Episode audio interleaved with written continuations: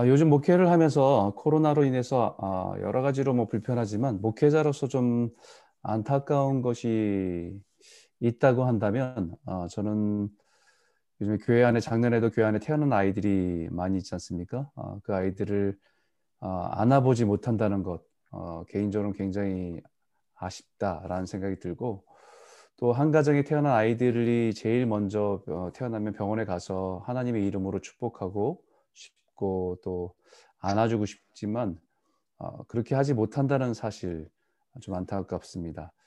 그러고 나서 한 달 정도 산모가 네. 몸을 추스리고 나면 처음으로 이제 교회에 나왔을 때에 아, 그 아기의 머리에 손을 얹어서 기도하는 것이 목회자로서는 굉장히 보람되고 어, 목회자로서는 아, 기쁨이 되는 일입니다. 그렇게 안타깝게도 그렇게 하지 못한다는 것이 조금 많이 안타깝습니다. 솔직히 아기가 태어나면 아, 병원으로 신방 가서 기도해 주기는 해도 어, 정말 기다려지는 것은요. 어, 그 아기가 처음으로 교회에 나오는 날, 그날에 그 아이를 위해서 또 그 가정을 위해서 기도해 주는 것입니다.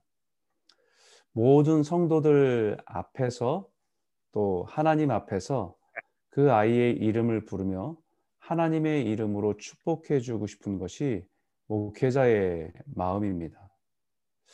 오늘 우리가 읽은 말씀은 아기 예수가 태어나고 아, 유대의 율법에 따라서 40일이 지나면 그 부모는 태어난 아기를 데리고 성전으로 올라갑니다.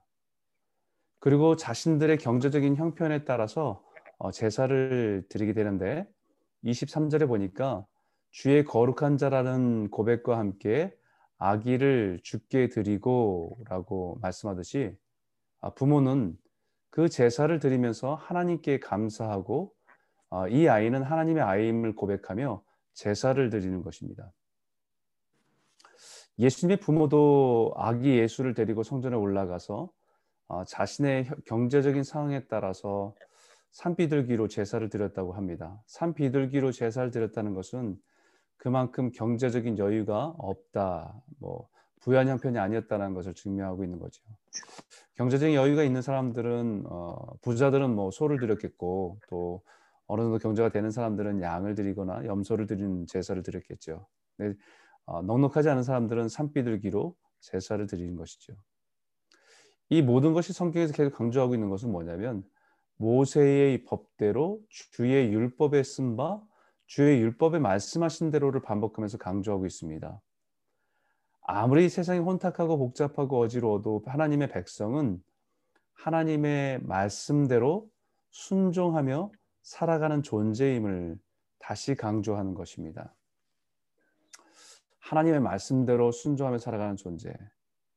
어쩌면 예수님은 어, 하나님이시기 때문에 아, 모세의 법대로 주의 율법에 율법 율법대로 어, 따라가지 않아도 될 뿐이 그 말씀에 따라서 또 그 부모들이 정결 예식을 행하기 위해서 성전에 올라갔다라는 것입니다. 근데 그 오늘 본문에 그 성전에서 두 사람을 만납니다. 한 사람은 시므온이라는 사람이고 다른 한 사람은 안나라는 여선지자였습니다. 어, 성경에 예수님의 어린 시절의 이야기가 그렇게 많이 기록되어 있지 않지요. 그런데 그 누가는 이 두 사람의 만남을 예수님의 어린 시절의 이야기 중에서 특별히 우리에게 전하고 있습니다. 그것은 중요한 메시지가 있기 때문에 선별해서 우리에게 전해주고 있는 겁니다.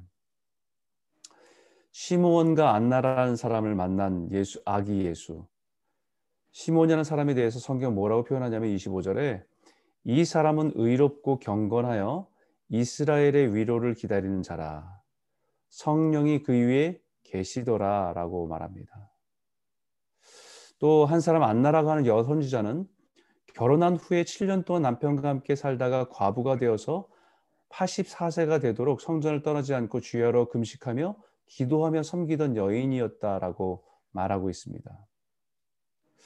그렇게 짧은 표현으로 그들을 표현하고 있는 말씀들을 깊이 묵상해 보면 한 가지 드는 생각은 시몬이나 안나나 모두 참 마음이 상하고 아픔을 가지고 살아간 사람들이구나라는 것을 깨닫게 됩니다. 시몬이라는 사람은 하나님 보시기에 의롭고 경건한 사람이었다. 그런데 하나님의 위로를 기다리는 자다라는 말입니다. 이 말의 의미는 조금 더 깊이 생각해 보면 시대의 영적인 어두움을 조금 느낄 수 있습니다. 말라기 선지자가 이후에 침묵의 400년이 흘러갑니다. 하나님의 특별한 선지자가 없어서 하나님의 뜻과 계획을 잘 보이지 않는 시대가 말라기 이후에 신약에 예수님 오실 때까지 400년이라는 시간이죠. 그때는 정치적으로 로마의 압제 속에서 곳곳에 하나님의 이름이 아니라 황제의 이름이 더 선명하고 분명하게 드러난 세대를 살아가고 있는 겁니다. 헤롯이라고 하는 왕은 정치적으로 자신의 권력을 유지하기 위해서 수많은 사람을 죽이고 또 자신의 이름을 걸고 성전을 지어 주기는 하지만 정치적으로 그 성전을 이용하는 것에 불과하고 종교 지도자들을 그에 맞추어 자신들의 이권을 챙기기 위한 변질된 신앙의 모습을 가르치고 있었던 것이 그 당시의 모습입니다. 그런 세대 속에서 의롭고 경건하게 살아가는 것은 아, 참 힘겨운 일입니다. 눈을 들어 세상 보면 어, 마음을 상하게 하는 일들이 너무 많죠그 속에서 자신의 신앙을 지켜야 가, 는 것이 힘겹습니다. 사람을 사람을 보면 실망하고 세상을 보면 소망이 보이지 않는 상황에서 어, 오직 하나님의 약속을 의지하고 인내하고 기다리는 삶을 살아가는 사람입니다. 그에게 성령님이 그에게 말씀하신 것 하나 주의 그리스도를 보기 전에는 죽지 아니하리라. 이 말 한마디가 어, 그의 인생의 힘이고 소망이 되었다는 거죠. 그말 한마디, 그 약속 하나가 아, 지금까지 그래도 의롭고 경건하게 살아가려고 하는 아, 힘이 되었다라는 것을 알 수 있습니다. 그런 시몬에게 그리스도를 뵙는 것이 유일한 소망이고 그것이 지금까지 힘겹게 살아온 모든 삶에 대한 위로이기 때문입니다. 아, 또한 사람 안나라는 여인은 어, 평범하게 결혼해서 살, 잘 살다가 7년 뒤에 남편과 사별하고 이제는 혼자가 되어서 어디 의지할 데 없는 인생에 오직 하나님만 의지하고 살아가기로 한 지가 수십 년이 흘러왔습니다. 아, 세상에 나가면 어, 남편이 없는 여인으로 무시를 당하고 불이익을 당하지만 오직 성전의 하나님을 바라보면서 의지하며 그 은혜를 어, 가지고 은혜를 따라 살아왔습니다.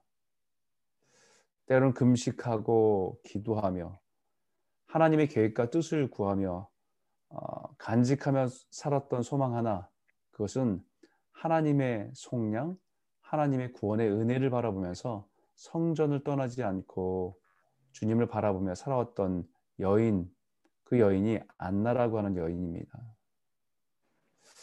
어, 그 여인을 그냥 생각을 생각만 해도 어, 얼마나 힘들었을까. 어, 참 많은 것이 지치고 힘든 인생을 정말 하나님 앞에서 엎드려 기도하면서 눈물로 지내온 세월들이 84세대가 아, 과부가 되고 84세가 됐다는 그 말 속에 다 담겨져 있지 않을까요? 이 두 사람을 성전에서 아기 예수를 만나고 아, 그가 그리스도이심을 알아보며 이 아기를 안고 하나님을 찬송하며 감사하는 모습이 오늘 본문의 모습입니다. 그들이 고대하고 바라던 위로가 이 아기 예수의 만남을 통해서 이루어지는 것입니다. 세상에 줄 수 없는 위로, 하늘의 위로입니다. 그동안 혼란한 세상 속에서 믿음을 지키고 의롭고 경건하게 살아가려고 몸부림치며 살아온 것, 그것을 그 아기를 안아봄으로 하나님 마치 내가 안다라고 하시는 하나님의 위로를 그들이 누리는 것입니다. 인생의 깊은 상처와 아픔을 껴안고 의지할 것이 하나님밖에 없어서 그 성전을 떠나지 않고 하나님의 구원을 소망하며 살아온 인생이 많이 힘들었지라고 하시는 하나님의 위로가 그 순간에 임하는 것입니다. 그 위로는 바로 아기 예수를 만남을 통해서 이루어졌습니다. 그 아기 예수가 하나님께서 약속하신 그리스도라는 사실을 깨달았을 때에 누릴 수 있었던 것입니다. 아, 저는 이 말씀이 오늘 이 시대를 살아가는 우리에게도 소망이 되는 말씀이라고 생각합니다. 세상을 보면 마음이 자꾸 무너집니다. 온전하게 살아가려고 하고 믿음을 지키며 살아가는우리 마음이 상하는 일들이 너무 많이 있죠.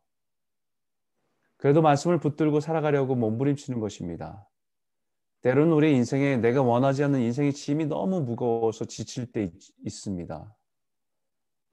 이것이 언제 끝날지 그것이 너무 답답하기도 하지만 그럼에도 불구하고 하나님의 성전에서 엎드려 기도하고 눈물로 의지하면서 다시 상처와 아픔을 껴안고 살아가는 것 그것이 우리들의 인생인지 모릅니다.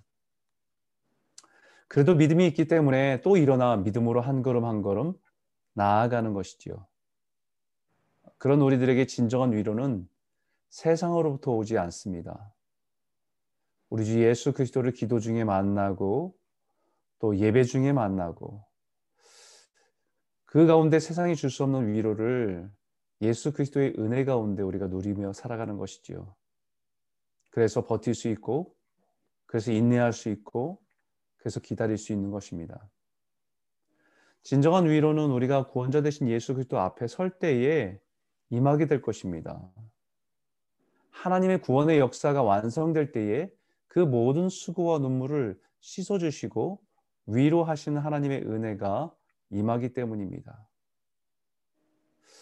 요한계시록에 하나님이 친히 우리와 함께 계시고 그들의 눈에서 모든 눈물을 닦아 주실 것이니 다시는 죽음이 없고 슬픔도 울부짖음도 고통도 없을 것이다. 라고 우리에게 약속하신 것처럼 시몬과 안나가 아기 예수를 안아봄으로 통해서 누렸던 하늘의 위로가 그때에는 우리 주님이 우리를 안아주시면서 우리를 우리가 믿음을 가지고 살아오면서 흘렸던 눈물을 닦아주실 것입니다. 하나님의 약속을 붙들며 살아오면서 견디고 인내하고 기다리며 주를 바라보던 성도들의 눈물을 닦아주시며 위로하실 것입니다. 사랑 성도 여러분, 올 한 해 믿음으로 아, 살아내시기를 바랍니다. 마음이 상하고 힘들어도 예배 가운데 기도와 찬양 가운데 하늘의 위로를 얻어서 앞으로 앞으로 나아가시기를 소원합니다. 그래서 장차 다시 오실 주님 앞에서 잘했다 착하고 충성된 종이라고 인정받고 그 칭찬으로 인해서 우리의 인생의 모든 수고와 눈물에 대한 위로가 저와 여러분의 삶에 가득하기를 소원합니다.